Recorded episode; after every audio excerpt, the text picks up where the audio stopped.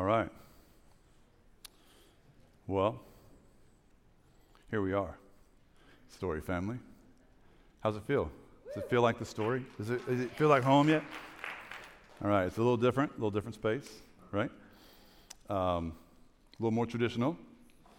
But uh, of course, we, we had to throw the giant LED wall up here just to make sure we're still us. Uh, chairs are more comfortable. I do feel the pressure of preaching better to keep you awake in these chairs. The chairs used to help me um, in the other place keep you all awake, but um, I kind of like the chairs. They're super comfortable, right? Um, this is our home, at least for the next, uh, for the foreseeable future. This is our home. And I think about uh, what God brought us through to get here, and, uh, and, and really it's, it's been a journey fraught with fear and fear has done a number on me at times. And, and thinking about what fear has done to me led me to want to preach about fear at our first service in this campus, in this space, because I see what a formidable thing fear can be, what a liar fear can be, and what a liar fear can make out of us if we let it. And I think there's no more important message for our day and age, for us today, than to to wrap our minds around what the Bible says about fear and how Jesus is an antidote, the antidote to fear. Okay? That's what we're going to talk about with this. Uh, we're starting a new series uh, called The Questions Jesus Asked. We've always been about questions. That's not going to change. We love questions. One of the reasons we love questions is because Jesus loved questions. He's the ultimate like answer man in a lot of our minds, but Jesus asked a ton of questions. Like uh, 370 questions, or no, 307 questions in the four Gospels, he asked. That's a lot of questions in those four biographies. I mean, they really just covered three years of his life. And 307 times he's quoted asking questions, even though he's Jesus, probably already has the answers. But he's asking questions nonetheless. Why? Because he loved inspiring deeper conversations, getting people to think for themselves and come to the conclusion of the truth on their own in their own, instead of spoon feeding them, he would ask thought provoking questions and let, let, them, let them work it out with his help, of course. And so that's what we want to do. And, and so we're going to explore some of the questions Jesus asked um, in this series. And today, part one is a question that he actually asked a handful of times, not just once. And the question we're looking at today is why are you so afraid? Why are you so afraid? And uh, if your first reaction to that is, I ain't scared, I'm scared of nothing, I, I'm afraid, like you're, you're the most afraid. Just be honest. There's no, there's no fronting God like He knows, and you know, and that's okay. We're here to talk about it today. All right? So, um, so we'll get to the passage in a minute where Jesus actually asked that question. But first, since this is the beginning of something, and we're celebrating new beginnings today. I'd like us to begin our, our journey here at the beginning, in the beginning of Scripture, the beginning of space and time, the beginning of all things. So, if you will, please either take your Bible that I'm sure most of you brought with you to church because I've been begging and pleading with you to start bringing your Bibles to church. If you didn't, there's no shame in it. Well, there's a little shame in it, but not uh, too much, okay? There's Bibles right in front of you. Check that out. See, we've got Pew Bibles now. I told y'all we're becoming a church. All right, growing up church. You can take your.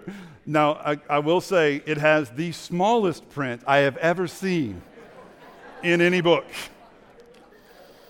So you might, if you can't remember to bring your Bible to church with you, remember to bring a magnifying glass with you so you can read our Bibles. Okay? So turn to Genesis 1. First chapter, first verse, first book of the Bible. Genesis chapter 1, verse 1. All right? Y'all ready? Okay. So uh, it says, in the beginning, God created the heavens and the earth. Now the earth was formless and empty. Darkness was over the surface of the deep, and the Spirit of God was hovering over the waters. And God said, Let there be light, and there was light. I'm going to stop there, all right? So, what I, what I want us to see here, among other things, is that the Bible, when it speaks of the beginning, is remarkably insightful from uh, just a common sense and scientific point of view. The Bible, it's not written to be a scientific textbook or explanation of the creation, but in this instance, the Bible tells a similar story that the most recent cosmology and, and science will tell us, which is that there was a beginning and just before and after the very beginning, whether it was a bang or whatever it was, it was chaos. The rules did not apply.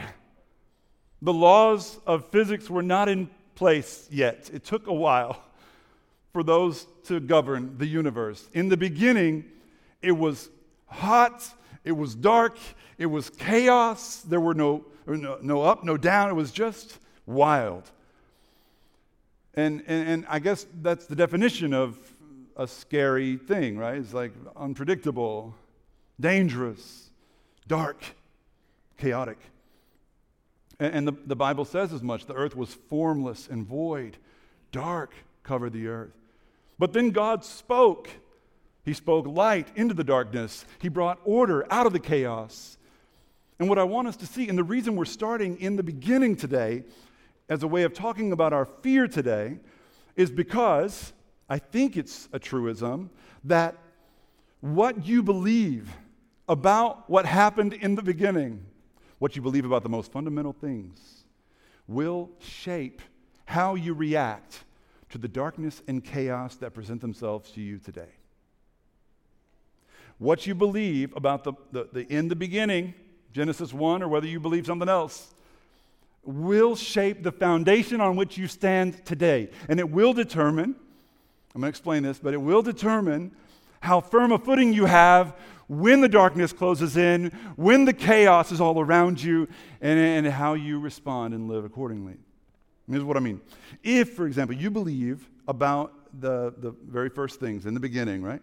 That things just happened and this is, I'm not diminishing your belief, I'm just explaining this as best I can. If you believe that things just happened with no real rhyme or reason at all, and that, and that what happened at the Big Bang was something akin to a random accident, or, or, at least we could say it didn't happen on purpose for a reason, or as the result of some divine hand guiding a process, you know, with some plan in mind. If you believe that, that, that basically uh, random cosmic conditions that just so happen to contain everything necessary for the Big Bang and the universe and life and love and intelligence and science and everything that we've come to know as reality, but it just happened by accident. If you believe that what happened then gave rise to a rather, or, or maybe totally indifferent universe, and that the chaos and darkness ruled then and the light and order just happened to slip through the cracks of cosmic indifference accidentally. Then, when the chaos and darkness close in around you now, you will have every reason to be justifiably afraid because there is no good reason in that worldview, there's no good reason to believe that the chaos will ever resolve or the darkness will ever relent. There's no good reason to think anything good will ever happen or that there's anything happening on purpose at all. You will be increasingly alone, increasingly isolated, increasingly terrified, and you should be. Because the universe is indifferent. And it doesn't really matter what happens to you or to us. And in good times, you won't notice how terrifying that is, but in times like these, the last two years have been just one fearful thing after another. That's when you'll see that the foundation you're standing on is shaky at best. Now, if on the other hand, uh, and skeptics in the room, hang with me because I know what I'm describing sounds like wish fulfillment. Like I'm going to believe this because it feels better. That's not the point I'm making. If, however, on the other hand, you believe what Genesis 1 says about in the, in the beginning there was a reason, a purpose, a designer, a divine mind, will, and hand behind creation guiding it, making everything possible just so that we have the universe that we have, a universe that gave rise to things that we cherish, like truth and beauty and justice and goodness. Like those things are real things that, that exist for a reason. If then you believe that in the beginning there was a ruler over the darkness, in the beginning there was a Lord of the chaos who just had to speak to dispel the darkness, to speak light into it, to speak order into the chaos, to make sense of things, if that's what you believe about the beginning, then when the darkness closes in around you today, and when the chaos reigns supreme in the world around you, you will have no reason to be afraid. I didn't say the world's not scary or that it's just an illusion. I'm saying you will need not be afraid because the one who spoke light in the darkness in the beginning is still on the throne today. The one who brought order out of chaos then can do the same today. And you have a firm foundation on which to stand and be confident even in terrifying times. And the difference between those two worldviews I've just described is fear and what fear does to us. It's really amazing the effect that fear has on us and how often we let it have that effect on us. It's really amazing. I don't know if you've done any reading on the effects of fear, but I'm not even talking about spiritually, I'm just talking about like physically. You know that fear makes you sick. It, it, it, actually weakens your immune system. So if you're afraid, let's say, hypothetically speaking, totally, if you're afraid of a virus, you're more likely to get sick with it. Your fear will make you more susceptible to the thing you fear. It will, it, it will cause heart problems and blood pressure issues and fertility issues and relationship issues. Fear is a powerful thing, maybe one of the most powerful in the world. And, and it's no surprise then that the Bible says so much about the subject. The most oft repeated divine command in Scripture, and it's not even close, is don't be afraid. Do not fear, fear not, have no fear. Variations of that phrase. One preacher said uh, it appears 365 times in the Bible, which would be a little fortuitous, once per day for every year, except leap year. Be terrified on February 29th. But every other day is covered. I don't even know if that number is exactly precisely true. It sounds like something a preacher says, if I'm being honest. But it's, it's, it's a lot. It's a lot. And there's nothing God commands nearly as much as don't be afraid. And we have to wonder why. And if you were listening to preachers today, you would think that the most oft repeated command in Scripture has something to do with, with where you slept last night or who you're attracted to or, or you know, your money or something. That, that's, that's not it. This stuff's important. But the most important thing, according to at least volume in terms of what God wants us to know and what He feels like we would need to hear the most, is don't be afraid. So I'm, I'm going to get into this with Jesus now. And, and th- this, this question we're looking at today is, is something He asked a lot, not just, not just in this passage, it's just one example. All right, so this is from Matthew chapter 8. And, and this is the first book of the New Testament. So Genesis 1 was Old Testament. Matthew is the first book of the New Testament. Turn with me, if you will, to, to uh, Matthew chapter 8. And we're going to read a, a story about Jesus and his disciples on a boat. All right? So Matthew 8, we're going to start in verse 23. All right. Then Jesus got into the boat.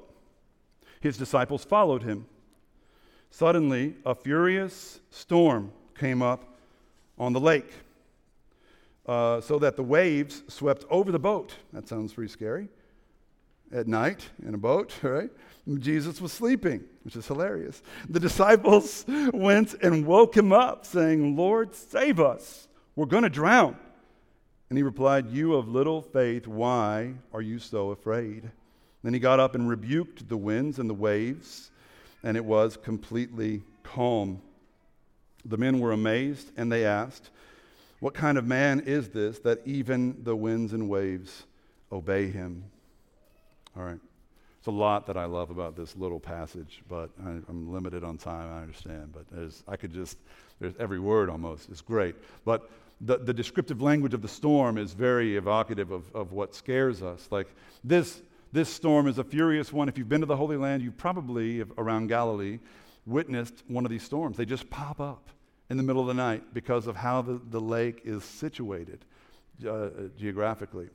Uh, and, and so this storm was furious. It was threatening to capsize the boat. And these were seasoned fishermen, right? They had seen this before, but they were terrified. Okay? Um, and, and, we often think about this. I think when I was a kid growing up in church, I thought about Jesus. What kind of boat would Jesus be in? And my thought was like, well, he's probably he's probably riding pretty pretty high, right? Like he's Jesus. He can have whatever. But he probably manifested a a yacht or something. I don't know. It's like I always, and I think my I think my Sunday school teachers taught me this that Jesus was like below deck, like in the in in the master suite. which is just silly to think of. These were fishermen, and so they would have had a fishing boat. And it was the first century, and they've uncovered boats uh, uh like this one, which is intact. They, they just found this in the, the latter part of the 20th century for a relatively new find. And it was, it's 27 feet long by about seven and a half feet wide. And and every boat they found in the region was a lot like this one. So this is probably what Jesus was sleeping in, which is, looks a lot less comfortable than what I had imagined uh, him to be sleeping in. The other thing that I love about the story is that Jesus was taking a nap on a boat. And uh, I don't know why I, I, find that so delightful, but I think it's because God knew everything about everything except what it was like to take a nap on a boat. And uh, so he wanted to experience that too.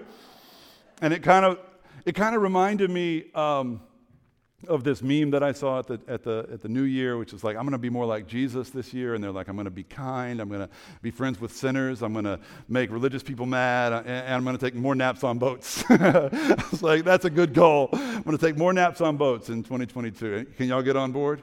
Amen? All right. Well, Jesus was taking a nap in the middle of, of the storm which his disciples found especially disconcerting because he's supposed to be the guy. And they're, they're feeling like they're about to die, and he's asleep on the job here. And, and so they wake him up. And the real heart of the passage is what Jesus says when they wake him up and what he doesn't say. Okay? So Jesus, when they woke him up from his nap, which no one likes to be awakened from a nap, but Jesus said, You have little faith. Why are you so afraid? Immediately drawing the line from their faith to their fear. Now, if it was me or you, most of us would draw the line from their fear to the storm. Right? Jesus doesn't say anything about the storm until he speaks directly to the wind and the waves.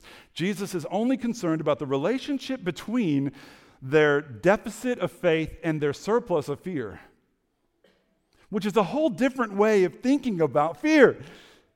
Jesus doesn't say, hey, this storm, this storm is nothing, you wusses, like, man up. Like, he doesn't say, this storm is weak. He doesn't say, like a spiritual guru, like, it's an illusion. The storm doesn't even exist. Like, he doesn't even, he doesn't diminish the storm. It's almost like he's acknowledging how scary a storm it really is by not getting mad at them for being uh, scared about a storm. What he's, what he's upset about or what he wants to deal with is the relationship between their, their faith and, and, and their fear.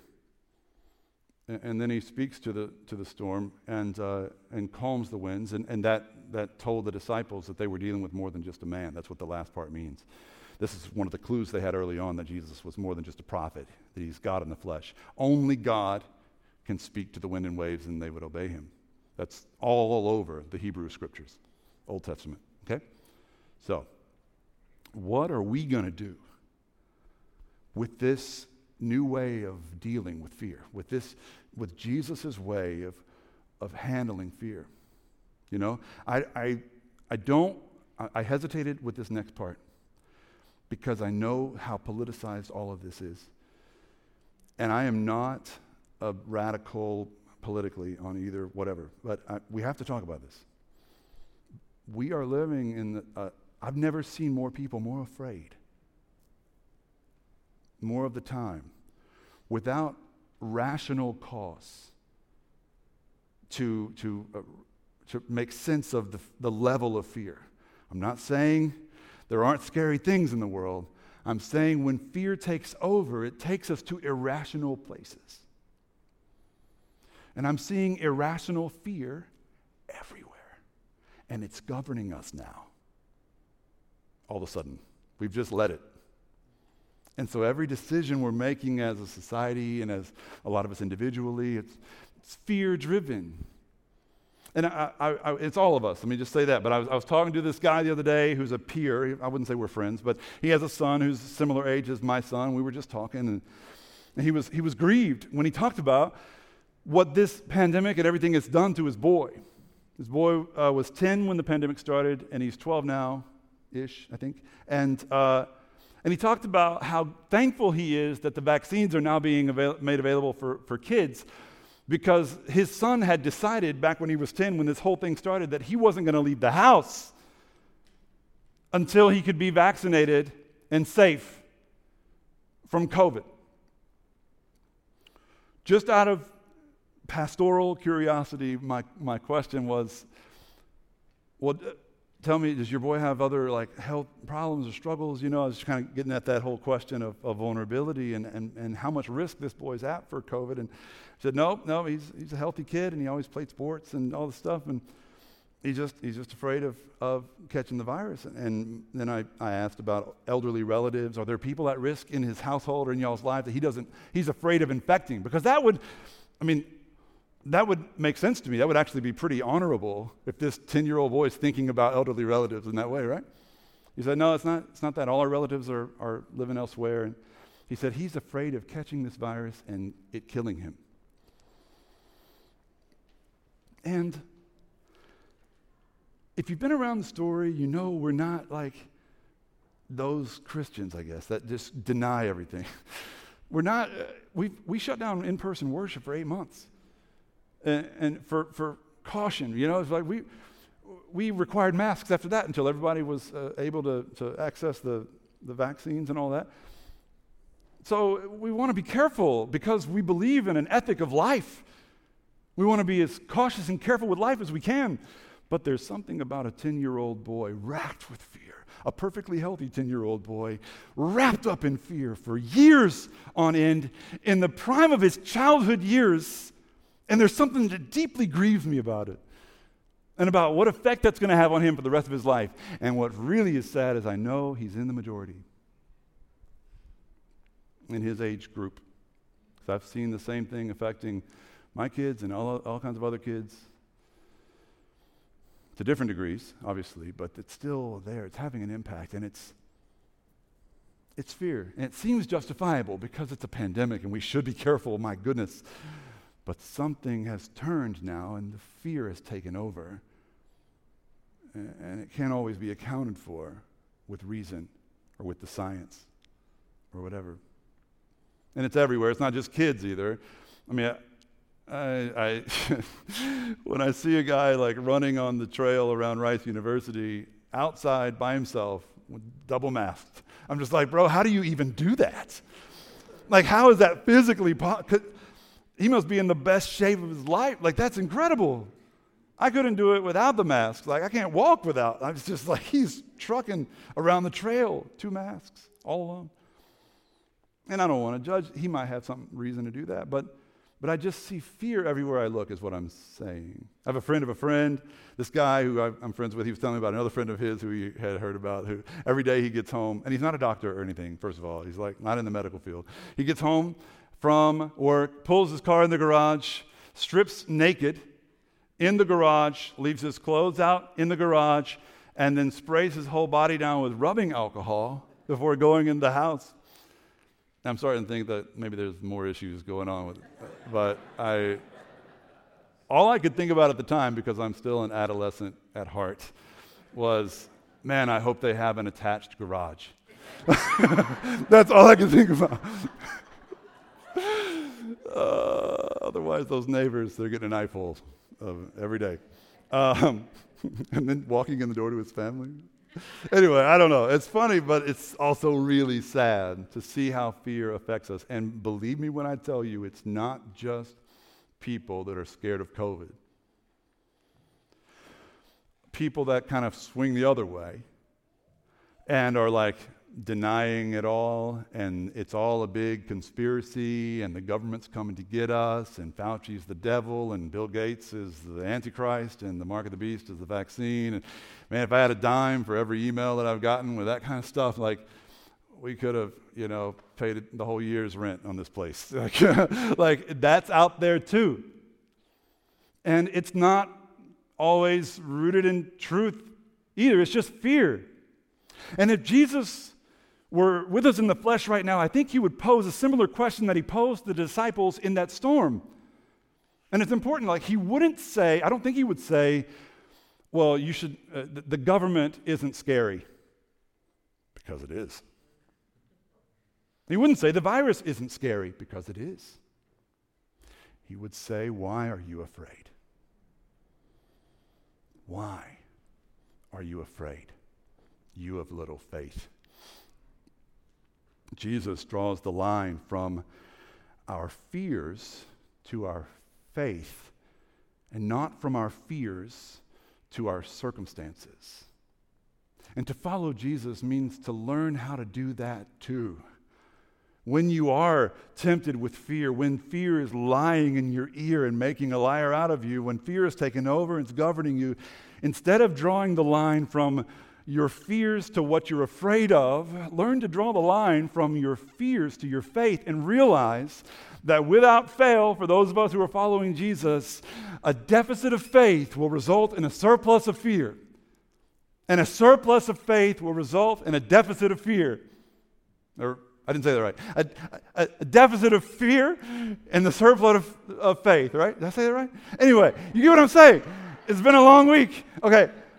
Yesterday, Speaking of this week, yesterday, uh, y'all know it's been a lot going on around here, right? Like, did I tell you the part about 3 a.m.? Anyway, I think I did.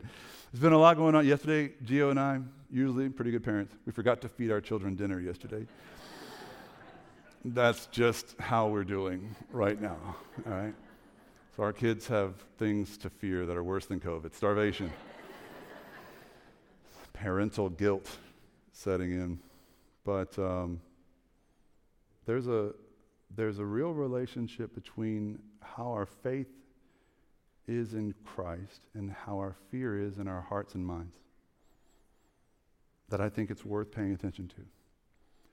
And w- as you think about what you're afraid of and why, think about this. What kind of a force would you become for God, for truth, for the gospel? If you found a way to deal with your fears the way Jesus wants you to, if instead of just justifying your anxiety and fear with, with your circumstances, what if you did draw that straight line from your fear to your faith? How free would you be then? And, and that's not to say that the things that you're scared of aren't scary. Jesus doesn't insult us or diminish us that way. He doesn't say that, that, that you know, um, it's a choice whether you, you live in scary times or not. It's a choice to whether you live in darkness or not. What he does say is that it's always a choice to live in fear or not. That's the choice. To choose not to live in fear is not to be a fool, it's not to be incautious or dismissive of other people's concerns.